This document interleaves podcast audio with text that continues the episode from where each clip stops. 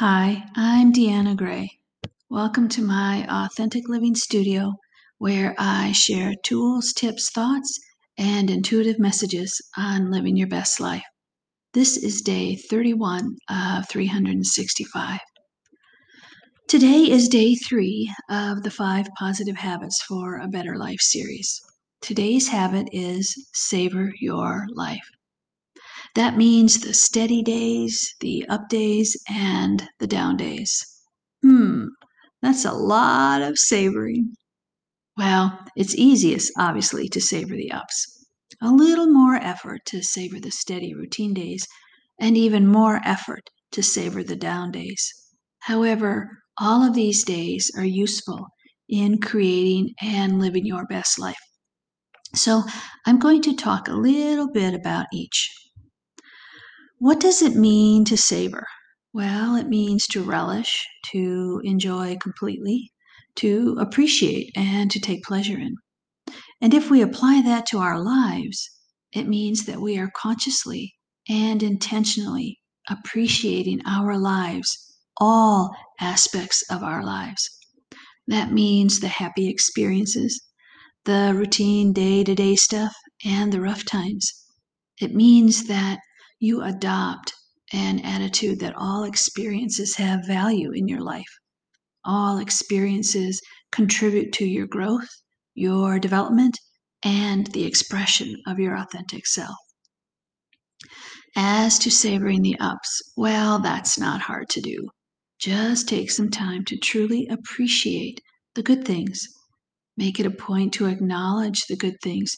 Make it a point to find ways to celebrate Feel the joy, the excitement, the love, whatever the energy of the situation is.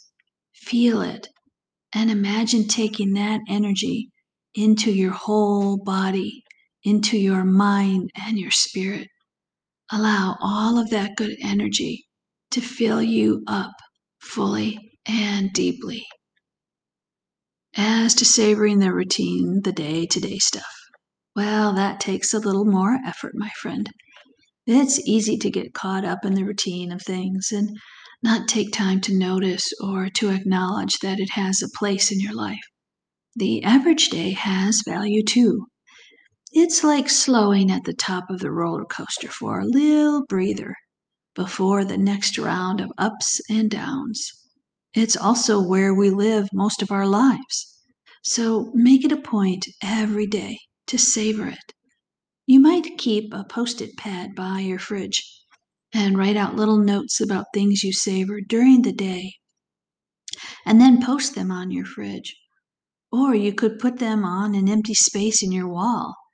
Wouldn't it be cool to see savor notes filling up your wall? As each day goes by, there's a few more notes and a few more notes, and then you realize, oh my gosh, there's a lot to savor about the day to day stuff about the routine. And as to savoring the downs, well, yeah, that can take a lot of effort.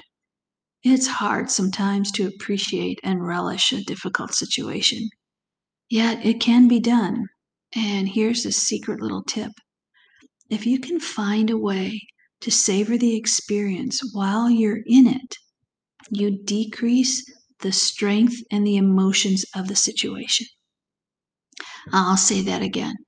If you can find a way to savor the experience while you're in it, you can decrease the strength and the emotions of the situation. So it allows your emotions to calm a bit and you take some of the sting out of it. That's because the intentional act of savoring while in the experience itself means you are being a neutral observer it's like watching yourself from a distance.